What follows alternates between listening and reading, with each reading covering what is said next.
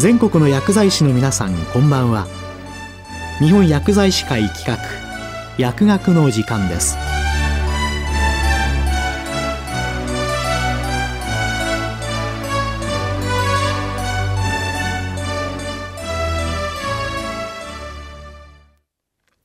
今日は動脈硬化性疾患予防ガイドライン2022年版について慶應義塾大学衛生学公衆衛生学教授岡村智則さんにお話しいただきます本日は動脈硬化性疾患予防ガイドライン2022年版のポイントについてお話ししていきたいと思いますこのガイドラインは昨年の7月に改定されたものでほぼ1年近く経過して、そろそろ普及してきたものだと思います。前回のガイドラインがあの2017年版ということになりますけれども、あの、二つ大きな変更点があります。一つは、あの、まず中性脂肪の取り扱いということ、まあ、トリグリセライドということになりますけれども、この基準値について、非空腹時、まあ、すなわち随時の基準というのが設定されたというのが、一つ大きな点ではないかと思います。ご存知の通り、トリグリセライドの基準値は、長い間空腹時で150というのが使われておりました。で、今回改めて疫学調査を検証しますと、空腹時の150の基準はまあそのままでいいだろうということが分かった反面、やはりあの食後になりますと、トリグリセライドの数値というのが高くなってまいりますので、まあ、空腹値と同じ基準だとまずいということが認識されました。では、非空腹時の場合は、どのぐらいからまあ実際のリスク、これは実際に動脈硬化性疾患の発症リスクということになりますが、まあそれが上がってくるかということをまあ検証したということになります。で、国内でもいくつかのあの追跡調査というのが報告されておりますけれども、まあ大体167から210ぐらいの間、その間を超えますと、動脈硬化性疾患の発症リスクが高くなるということが分かっております。で、海外に目を向けますと、欧州のステートメントっていうのは出ておりますけれども、ヨーロッパの方では、あの、非空腹時については175という基準が、あの、設定されております。それで今回は、まあ、両方の結果を合わせて、まあ、基準値がずれるっていうのも非常にややこしい話になりますので、あの、175というのを非空腹時の基準として設定したということになります。で、非空腹時じゃなくて随時っていう言い方をしておりますのは、あの、空腹かどうかわからない時っていうのも、随時の方に使うということで、あの、設定した、あの、呼び方ということに、あの、なるわけです。ですから、まあ、これからのトリグリセライドの基準値っていうのは、あの、空腹時と随時っていうので、あの、二通りの基準があるという変更になっております。それからもう一つ大きな点は、あの、脳卒中の取り扱いということになります。で、脳卒中はご存知のように、まず出血性と拘束性のものに分かれます。で、出血性が脂質異常症とあまり関係しない。あの、これ要するに、高コレステロール血症と関係しない。もしくはむしろ、あの、高い方がリスクが低くなるという結果が出ることはよく知られているんですけれども、あの、まず出血性の方についてはあまり動脈硬化とは関係がないということが一つです。それからもう一つは、あの、高速の方になりますが、あの、高速だと当然動脈硬化と関係してくるだろうというふうに普通考えがちなんですが、実は日本のコホート研究、まあ、追跡調査等を全部見ますと、あの、コレステロールが高いとシンプルに、あの、脳梗塞のリスクが上がるっていうような研究というのはほとんどありません。で、実際にこれ中身を見てみますと、あの、脳梗塞っていうのは、あの、大きく3つのタイプというのに分けられておりまして、一つがラクナー梗塞、もう一つがアテローム血栓性梗塞、で、そして、あの、心原性側栓ということになりますが、あの、このアテローム血栓性脳梗塞は、病理学的な基準とか構造が心臓の冠動脈疾患とほぼ同じで、まあ、これはやっぱりコレスロールっていうのが危険因子となり得るということが改めて分かりました。まあ、心原性側線はもう心房細動という不整脈があるかどうかっていうのが非常に効いてきますし、ラクナ梗塞は高血圧の影響がま非常に大きいということになりますので、脳梗塞をひとまとめにするっていうのがあまりリスク管理上は適切ではないということになりました。そこで今回は、あの、アテローム血栓性脳梗塞と冠動脈疾患を合わせた発症確率というのを予測する久山町スコアというのを使いまして、あの、ま、患者さんの、ま、リスク評価をすると。リスク評価っていうのは、ま、どのぐらい、あの、発症する危険性が高いかという意味になりますけれども、まあ、今回久山町のスコア、もちろん指数だけではなくて、あの、血圧であるとか喫煙であるとかも使って、あの、10年以内の発症確率を求めるんですが、あの、10年以内の発症確率が2%未満の場合、これは低リスク。それからあの10%以上の場合は高リスク。で、その間はあの中リスクというふうにあの個人の分類というのをしていきます。低リスク、中リスク、高リスクというのに分けまして、あのそれに合わせてあの LDL コレステロールの管理目標値というのをあの設定して、まあ、値がまあそれによって異なってくるということですね。で、基本的にリスクの高い方については厳しめの基準ということで、あの、低リスクだと160未満、中リスクだとあの140未満。で、高リスクは基本的に120未満を目指すんですが、まあ、高リスクでも、いわゆる喫煙をしている糖尿病とかですね、リスクの高い糖尿病があると100未満を目指すという設定になっております。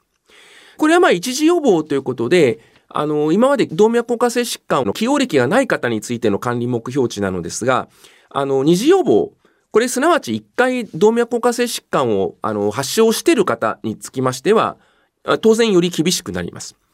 まあ、以前は起用がある二次予防の対象というのは冠動脈疾患だけというふうにしてたんですが、まあ、今回は先ほど言いましたように、まあ、冠動脈疾患またはアテローム血栓性脳梗塞というのがある、まあ、いずれかがあると、もう二次予防の扱いになると。で、こういう方につきましては、LDL コレステロールの管理目標値を100未満ということになりますし、あの、さらに、あの、この中でも糖尿病があるような方ということになると、あの、70未満を目指すことになります。これ、ま、いくつかの場合がありますので、実際のガイドラインの方を参照いただければというふうに、あの、思います。それから、あの、トリグリセライドにつきましては、あの、先ほどの基準値と同じですけれども、空腹の場合は150未満。で、随時の場合は175未満を目指していくと。HDL コレステロールにつきましては、あの40以上という管理目標値が設定されています。で、あの、これ管理目標値の表というのがガイドラインにありますが、あの、順番というのが大事でございまして、まず LDL コレステロールの管理をする。で、あの、そこが達成できたら、あの、次にトリグリセライドを見て、で、最後に HDL を見ていくという流れになります。えっと、では薬物療法の方の話をしておきますが、基本的に脂質異常症の治療っていうのは、まず LDL コレステロールをターゲットにした治療ということになります。LDL を下げるということになりますと、これはもうスタチンというのがもう絶対的なあの治療薬ということになりまして、まあ、マクニでは6種類ですね。あの、スタンダードスタチンであるプラバスタチン、シンバスタチン、フルバスタチン。それからストロングスタチンであります、アトルバスタチン、ピタバスタチン、ロスバスタチンっていうのが、まあ、承認されて、あの、使い分けられているということになります。脂質異常症の治療っていうのはスタチンありきっていうことになりますので、まあ、基本的に近年行われている臨床試験等になりますと、もうスタチンが入ってるのが、まあ、普通の状態で、で、それに新しい薬を上乗せして差が出るかどうかを見るっていう試験が行われていることがほとんどでありますので、まあ、非常に新しい薬の薬効評価っていうのがまあ難しいというか、効果を検証しにくいまあ状況になってます。で、今回ガイドラインでは、アテローム性動脈硬化性疾患の予防目的として、スタチン以外の薬剤を用いた LDL コレステロール低下療法を推奨できるかということと、あの、スタチンへの他のコレステロール低下薬の追加併用療法は有効かどうかっていう、まあ、あの、クリニカルクエスチョンというのを置いております。で、これ一時期アメリカではもうスタチン以外は意味がないみたいに思われてた時期があるんですが、その後インプルーブイット試験であるとか、フーリエ試験であるとか、あの、いくつかの臨床試験っていうのが出てきまして、まあ、少なくとも、あの、エゼチミブとかですね、あと PCSK9 阻害薬のスタチンへの併用は、単独療法と比べて、あの、予防効果が強いということが、まあ、示されております。それから我が国の高齢者を対象として行われたユートピア75試験というのでは、これはエゼチミブ単独療法ということになりますけれども、まあ、これで LDL を下げることによって、脳心血管イベントっていうのを、まあ、3割以上予防できたということが示されています。併用療法と、あのまあ、単独療法それぞれ効いてくるということになりますので、まあ、スタチンだけで LDL の下がりが悪いということになりますと、あの、併用をまあ考える。それからのスタチン付帯って言いまして、そのスタチン使ったらなんかちょっと脱力したり、あと検査したらちょっといろいろ、あの、筋肉の酵素、そのマーカー、が上がってきたりとかですね、肝臓の数値が高くなったりとか、まあ、スタチン付帯って方がいらっしゃいますので、まあ、そういう方につきましては、あの、エズチブの単独療法みたいなものも使うということになります。それからスタチンはあの妊娠中の場合は使えないっていうことはご存知の通りなので、その場合はまあ陰イオン交換樹脂ですね。これはまあレジンということになりますけれども、選択肢として古くから使われているということになります。それからあの次にトリグリセライドをターゲットにした治療というのも行われてまして、これ実はスタチンがないときは、あのトリグリセライドの治療によって動脈硬化性疾患を予防できたという、まあ、報告っていうのはいくつかあるわけですけども、スタチンが出てからあまりあの併用療法した時に効果っていうのがはっきり出ない試験っていうのがあまり多かったです。で、まあ、基本的にはですね、いくつかの研究のメタアナリシスをしますと、あの、少なくともトリグセライドが高くて HDL が低い人につきましては、あの、トリグリセライドを下げることによって、あの、イベント、動脈硬性疾患を予防できるというのが、あの、示されてきておりますので、一応効果はあるという結論になっております。まあ、それからですね、あの、エビデンスとして出てきておりますのは、あの、イコサペンタエン酸エチル。まあ、それを使ったのが圧倒的に多いです。で、まあ、ただこれもですね、あの、最近の試験で、あの、リデュースイットっていう試験につきましては、あの EPA が効いて予防できたということがあるんですが、あの、ストレンクスという別の試験になりますと、これはその EPA と DHA のあの合剤になりますけれども、あまり効果がなかったということも出ております。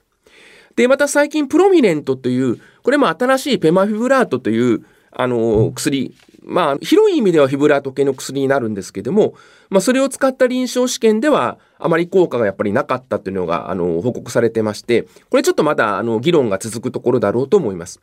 で、すべての試験、皆スタチンがガチッと入った状態で、あの、試験がされてますので、まあ、差が、あの、出にくいということは理解いただけたらと思います。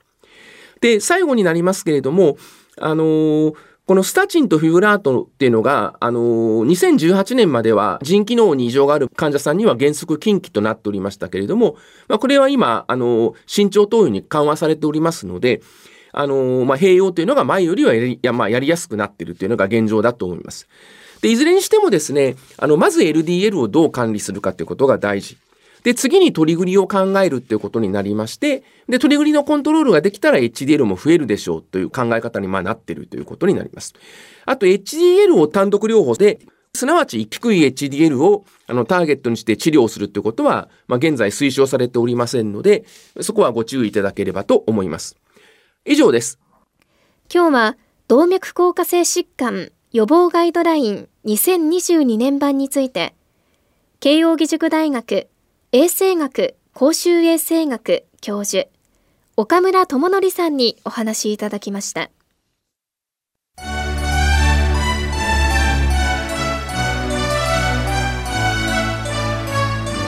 日本薬剤師会企画薬学の時間を終わります。